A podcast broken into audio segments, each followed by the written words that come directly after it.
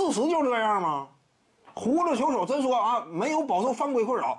某队他的关键问题就是犯规困扰太严重，这就容易导致连锁性的反应，整个球队的防线崩溃嘛。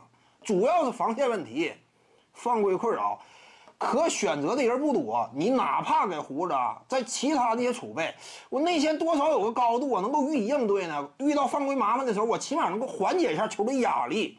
这个人选都没有吗？这是主要问题。这个比赛。你这个双方之间这场面上掌控力啊，克里斯保罗跟胡子他俩同时在的时候，基本上被稳稳压制。克里斯保罗，你别整一整胡子，最后他掉链子如何？没有办法，队内基本上就是指着胡子呢。现在全队在看着他呢，而且你不要忘忘了猛男多大的薪水，猛男呐，这么一份巨额薪水上不去场。因此，你不要谈什么雷霆队啊，说什么处在重建期如何？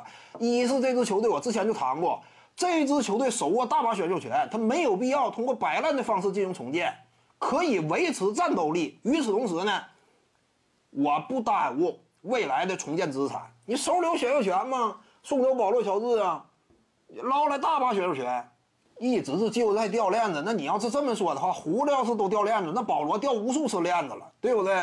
你怎么衡量掉不掉链子呢？季后赛是不是说人家能高歌猛进，而你这块老蛇呢？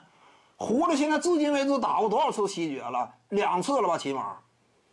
而且之前就亲手干掉过克里斯保罗呀，那个阶段呢，当时德怀特霍华德已经饱受伤病侵袭，差不多是一五到一六赛季，哎，不对，一四到一五赛季，德怀特霍华德已经饱受伤病侵袭了。当时那个阶段。统治力不在，打法风格日渐趋于蓝领，跟上一年不一样了。那会儿的这个德怀特·霍华德嘛，对面三巨头，对不对？你不最后还是输了吗？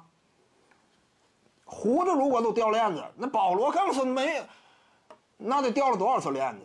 胡子掉链子也是掉链子在高级别舞台嘛。徐静宇的八堂表达课在喜马拉雅平台已经同步上线了，在专辑页面下您就可以找到它了。